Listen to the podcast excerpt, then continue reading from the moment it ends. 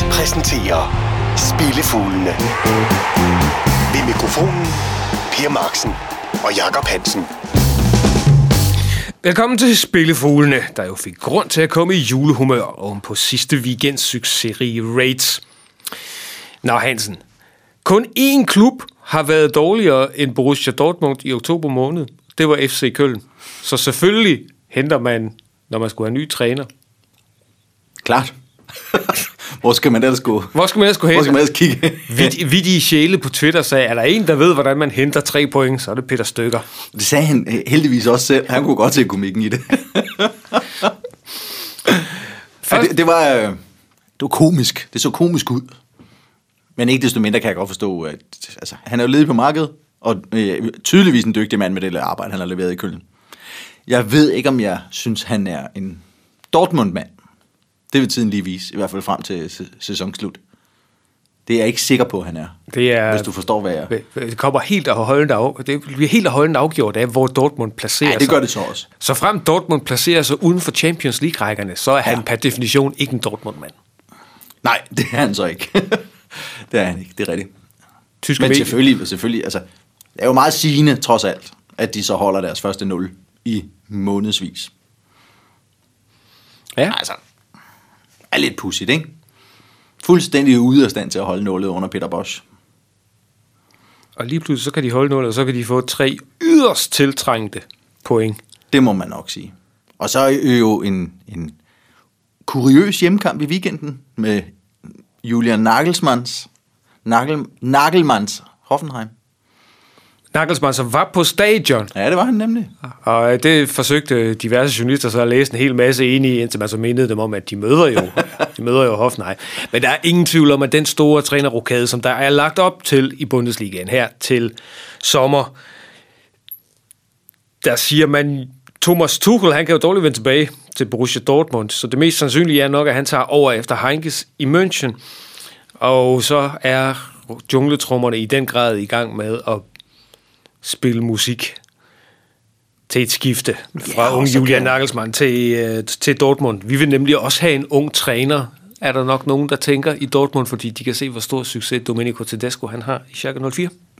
Ja, og så kan Bayern jo gøre, hvad de har gjort så mange andre gange tidligere. Lad Dortmund uddanne folkene, og så henter vi dem, når de er modne. Ja, naturligvis. Det er det. Bayern, som i øvrigt har proklameret, at de henter Serge Nabri, som har været lejet ud til Hoffenheim i den her sæson, han er Bayern-spiller i næste sæson. Det kan man også godt forstå. Han ser meget spændende ud. Han ser meget spændende ud, ja. Ja. Og stakkels Köln i øvrigt, der hvor Støger kom fra. De sidste weekend, de førte 3-0 mod Freiburg. Ja. Og endte med at tage 4. Og 3-2 i det 90'erne. Og så kom der 2 straffespark. Ja. Og så tabte Köln 3-4. Nej, det er helt utroligt. Köln er nu det historisk ringeste mandskab i Bundesligaens historie. De er selv ringere end Tasmania Berlin. Ja, prøv at tænke en gang. Altså, det troede man jo aldrig ville blive slået, det der. Nej. Men 3 point, det er, hvad Dortmund, eller slutter, hvad FC Köln har i øjeblikket. Ja. Og Köln rykker ned, det har de selv sagt allerede nu. Ja. Nå, det var en masse om Tyskland. Vi skal lige, inden vi går til ugens program, hvor jeg så oven i købet har udlagt nogle små Bayern München-spor undervejs. Lad os se, om du kan finde dem. Den her udgave, den er skotskfri. Vil du venligst forklare lytterne, hvordan du dog kan undgå at lave nedslag i det skotske, efter oven i købet har ramt et langskud i Skotland i sidste uge? Til 4-10. Ja. Nej, for jeg kan ikke forklare det. Andet med, at det er en tanketorsk. Undskyld til de skotske fans derude. Jeg sad simpelthen med hovedet nede i programmet og skulle prøve at finde nogen af de hold, som ikke har været ude at spille midtugekampe, sådan af hensyn til produktion og så videre, og deadline på vores program og så videre, prøvede jeg at gå udenom de klubber, der havde spillet midtuge. Og de spillede jo i den bedste række i Skotland onsdag aften. Og derfor så sorterede jeg Skotland fra, indtil jeg havde lavet manuskriptet færdigt og opdaget. Ja, men de andre 3 ligaer spillede jo ikke, så jeg kunne bare have dykket ned. Det kunne bare have gjort, du kan jo så godt lide. Ren og skære tanketorsk. Men så må vi håbe, det går uden skotsk. Vi må håbe, det går uden skotsk i den her omgang, ellers det er sjældent noget. Altså, hvis man tilsætter skotsk, så ja, går det som regel altid godt. Så alt i alt er der for lidt whisky i programmet igen i dag? Ja, det, vi skal nok engang beklage. Du sagde det selv, vi ramte langskud til odds 4-10 i sidste uge. Vi rammer 4 ud af 6 og bliver kun snydt 2 steder. Den ene, det var i Manchester. Det var ugens uundgåelige, hvor vi havde haft lidt større tiltro til Manchester. Og den store klods til Lukaku, der er en eller anden grund skal befinde sig i eget felt. Ja, angriber har intet at gøre i deres straffesparksfelt. Og så blev vi også snydt i Italien, hvor du ellers havde et fantastisk argument for Roma, men det holdt så ikke. Hvor Kievos målmand efter sine stod den sindssygeste kamp.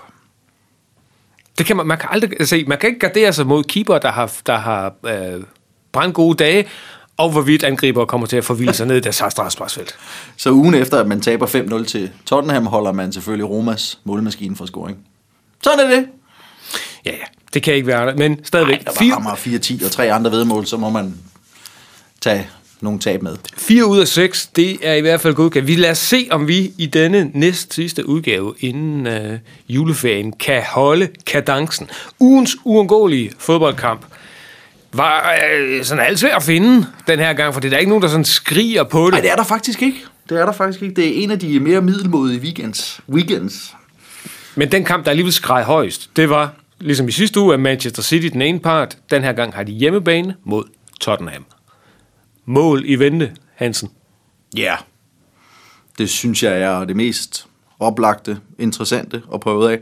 Altså, man kan selvfølgelig sige odds, omkring odds 1,5 på Manchester City-sejr, som de spiller, så er det vel nærmest 50% forrentning af sine penge.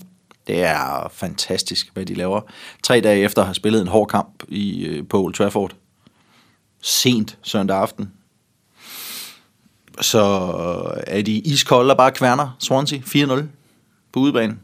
Ren træningsøvelse. Det er meget, meget. Det er utrolige 15 sejre i Premier League. Det er virkelig, virkelig fabelagtigt. Det er det. Men jeg har valgt at gå udenom midttallet. Jeg, fordi altså, serien skal jo stoppe på et tidspunkt, tænker jeg jo. Og Tottenham har trods alt vundet 3 og spillet 1 uafgjort de sidste 4 gange, de har mødt hinanden. Så derfor er jeg gået udenom 1-tallet og har kigget mod mål i stedet for. 9 af Manchester Citys seneste 10 ligakampe havde mindst 3 mål. Alle deres seneste 7 hjemmekampe i Premier League også mindst 3 mål. Og det er et scenarie, der giver odds 1,81, hvis man spiller den, der hedder Asian over under 3. Så kommer der mere end 3 mål, så får du odds 1,81, præcis 3, så får du indskud i retur.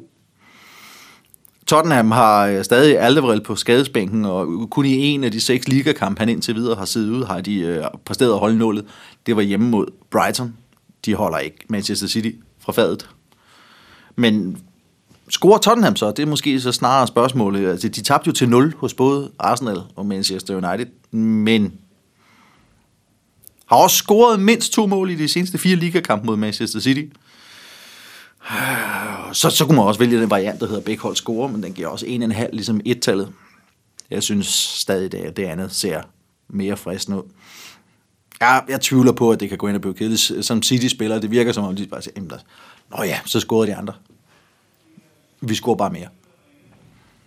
Det bliver egentlig. Og Tottenham de er skarpe nok. Ja. Asian over 3. Over 3. Bliver valget derfra.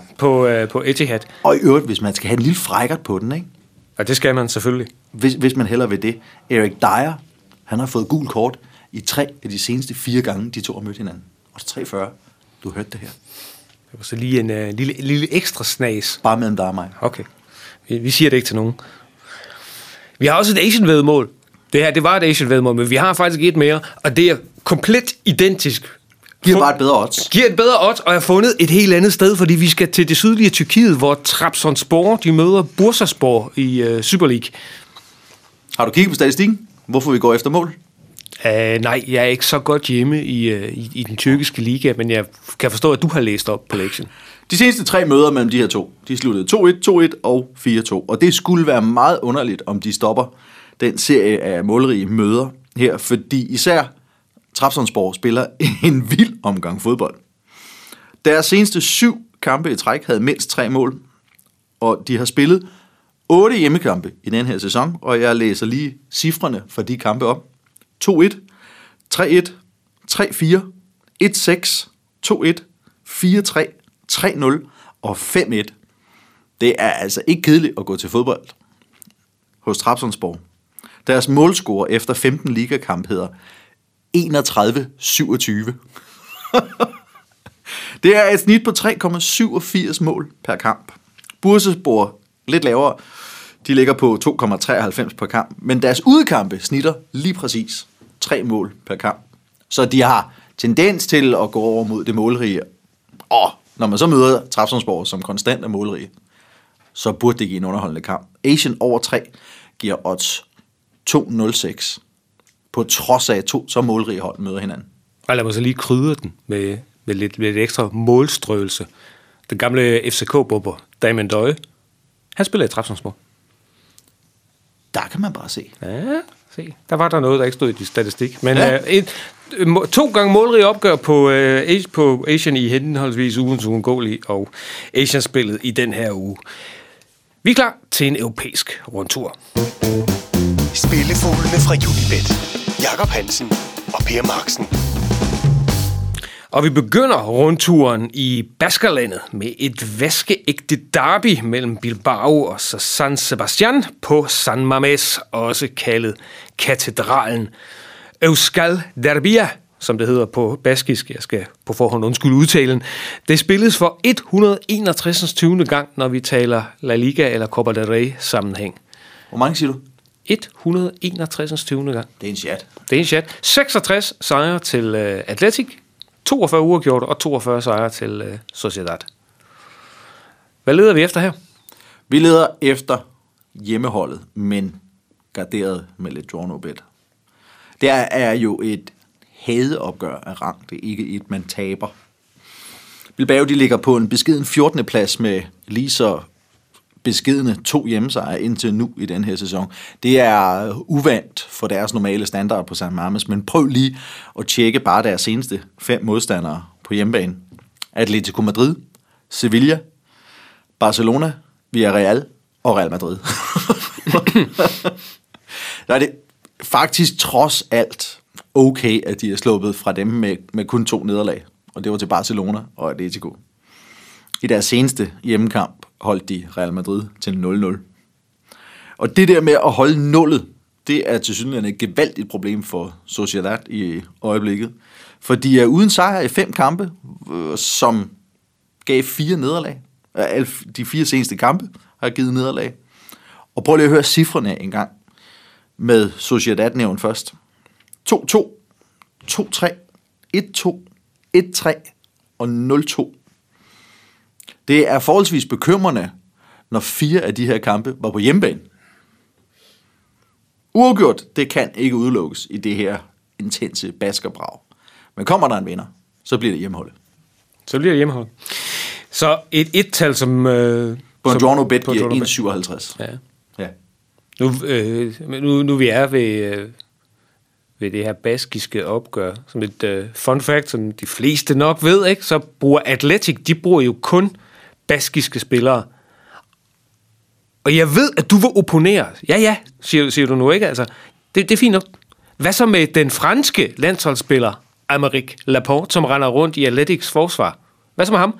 Og så vil jeg så sige, ja, men han er fra den franske del af Baskerlandet, så han er helt... Det er jo ikke anderledes, end de havde Bixente Lizarazu på et tidspunkt. Ja.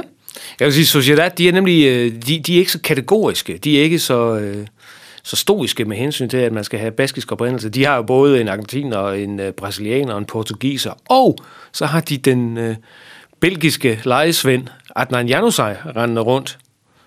En mand, som ser ud som om, at han... Forspildet sit talent, sandsynligvis fordi han har visse disciplinære problemer. Fordi ellers havde han nok været... Han var udskrevet til det helt store i Manchester United. Ja, talentet er stort, men egoet er sandsynligvis større. Ja, han passede heller ikke ind i... Han blev kasseret lige præcis på grund af det i Borussia Dortmund. Ja, han har ikke manglet mulighederne. Det er så siges. Men hvis man er i tvivl om, hvor han render rundt hen, så er det altså i Real Sociedad for tiden.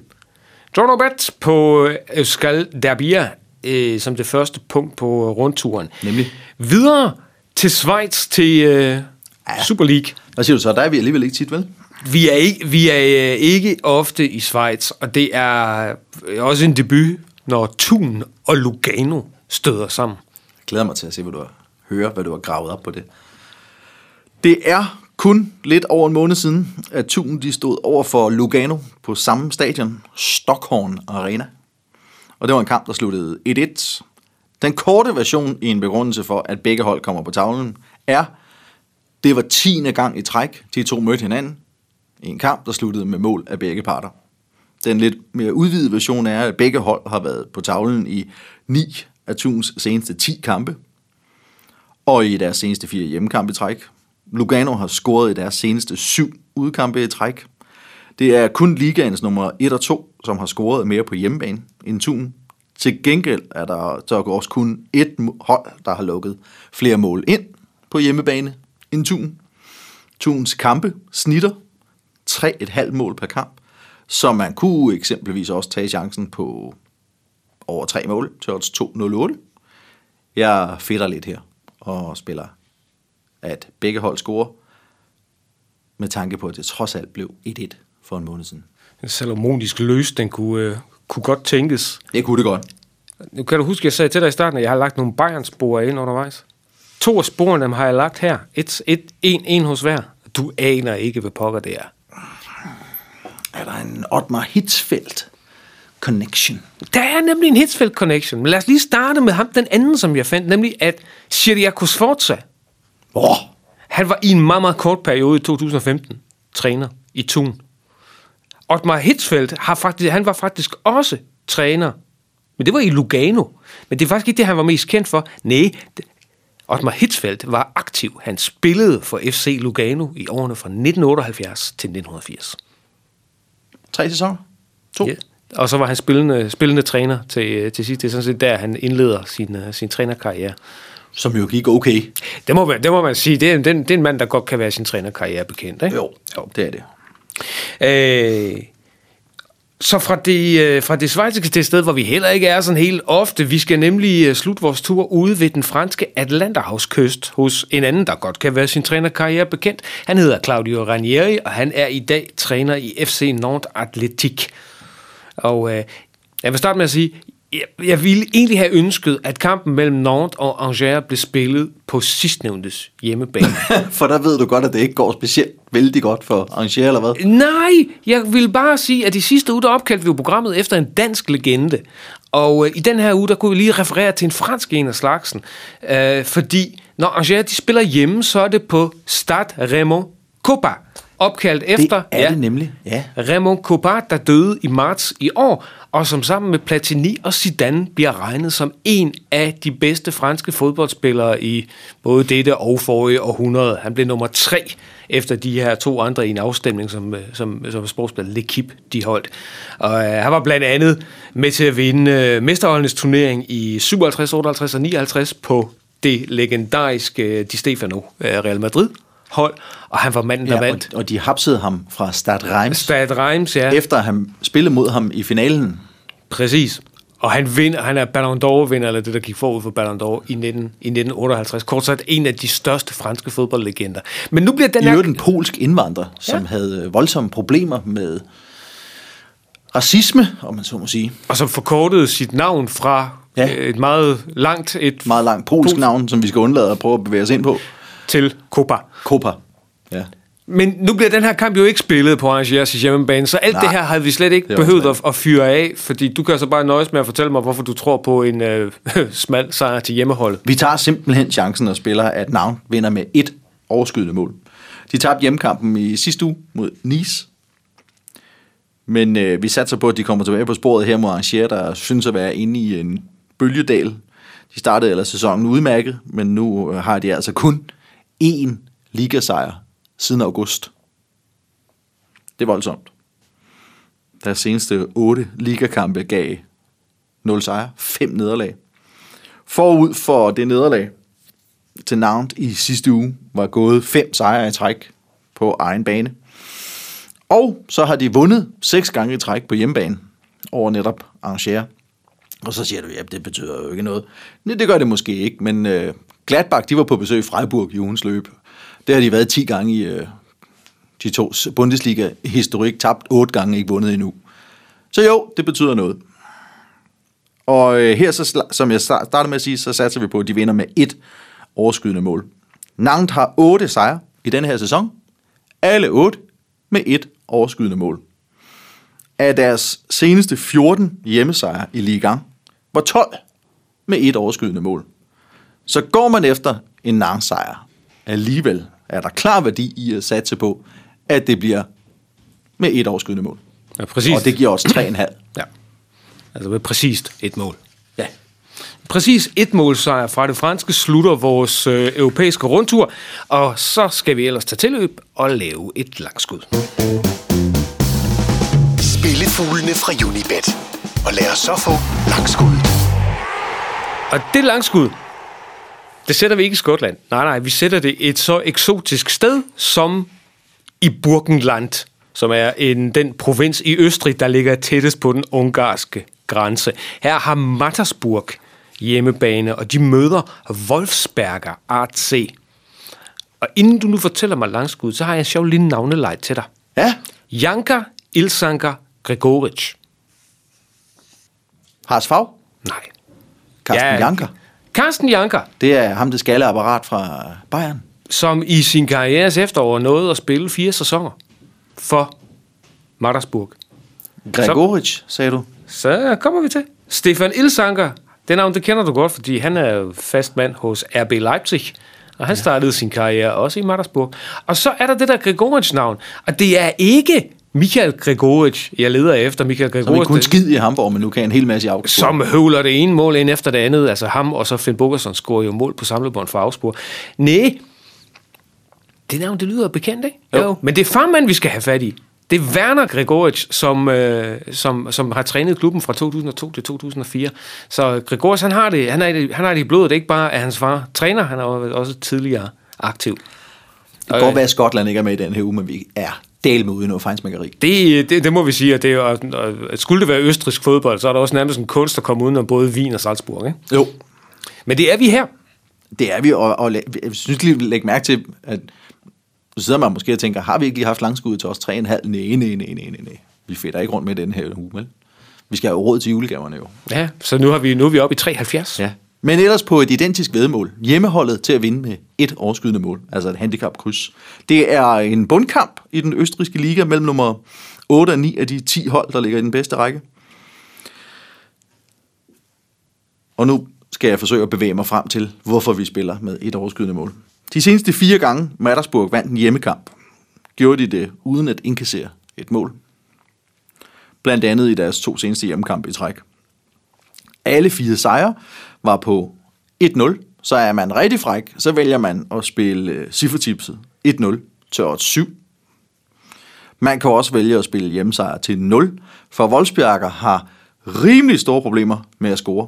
De har været på tavlen 1 gang i 8 kampe. Hjemmesejr til 0, det giver odds 3,55. Det er også velbetalt. Jeg har så i stedet for valgt at satse på hjemmesejr med 1 overskydende mål, fordi det giver lidt mere. Odds 3,70. Mattersburg har vundet 9 hjemmekampe i 2017. Alle 9 med enten 1-0 eller 2-1. 2 af de hjemmesejre var over Wolfsberger. Og således, og derfor et langskud med præcis 1. I øvrigt, sidste sæson var Mattersburg absolut rærlig hjemme. Faktisk det ringeste af alle 10 hold i ligaen. Og det kulminerede med et nederlag i april måned til Austria Wien på ikke mindre end 9-0. I den bedste nationale række? Ja. Ja, det er rystende. Det må vi sige. I øvrigt, så skal jeg også lige huske at sige, at sidste fun fact, vi kan have med om modstanderne fra Wolfsberger, det er, at du og jeg, vi kan sidde og grine lidt til hinanden. De bliver nemlig trænet af den tidligere Werder Bremen-spiller med det fantastiske navn, Jaime Fjelvenberga. Nej, det er forrygende navn. Altså lave tyske connections med Østrig, det er faktisk nemt nok at lave Bremen connections med østrigske spillere. Der er rige traditioner for især Bremen og Østrig. Lidt underligt, når de nærmest ikke kunne ligge længere fra hinanden. Ja. Nå, ugens kamp. Ja. Nej, rundt du bare af med kampene, så vil jeg skal lige have en indskudt bemærkning bagefter så. En indskudt bemærkning efterfølgende. Ja, tag du bare kampen. Jamen, så gør jeg det. Ja. Ugens undgåelige. Ja. Asian over 3 mellem Manchester City og Tottenham. Præcis det samme spil er ugens Asian, nemlig Trabzonspor mod Bursaspor. Asian over 3 kasser. Den europæiske rundtur, Athletic Bilbao i lokalopgøret mod Real Sociedad. Et 1-tal som draw no bet. Vi tror på begge hold til at score, når Thun møder Lugano i den schweiziske Süper League. Vi tror på en præcis 1-målsejr til FC Nantes hjemme mod Angers i Ligue 1. Og langskuddet i denne uge, præcis det samme. En sejr med præcis 1 mål, når Mattersburg møder Wolfsberger AC i den bedste østrigske række. Og så må du komme med din indskudte bemærkning. Den er bare den simple, en lille julebøn. Vi kan se på i hvert fald SoundCloud, at vi har en forholdsvis trofast skare af mennesker, der er så dejlige at lytte til det her program. Er I ikke søde og tryk på det der lille hjerte, hvis I alligevel lytter til programmet? Så giv den et lille like. Det giver os så meget grobund for at trænge igennem med, at vi skal blive ved at lave det her. Så hvis I nu alligevel er inde, så tager det jer 2 sekunder. Bare lige at trykke på det der hjerte. Bare en lille bøn. Julen er jo hjerternes fest. Præcis. Husk, at du kan finde alle Jakob Hansens spilforslag inde på Facebook og på vores blog, der nu hedder Sportsmagasinet, og du finder den på unibet.dk. Er du til levende billeder, så husk at tjekke YouTube-kanalen for Unibet Danmark, hvor det er Anders Sigtal, der styrer løjerne. Lars Juhl producerede denne udgave af Spillefuglene, og vi basker igen med vingerne igen i næste uge, hvor det bliver årets sidste program, og hvor vi i øvrigt har en ekstra lille julegave til jer, der bruger tid på at lytte med. Tak fordi I var med os. Spillefuglene fra Unibet. Jakob Hansen og Per Madsen.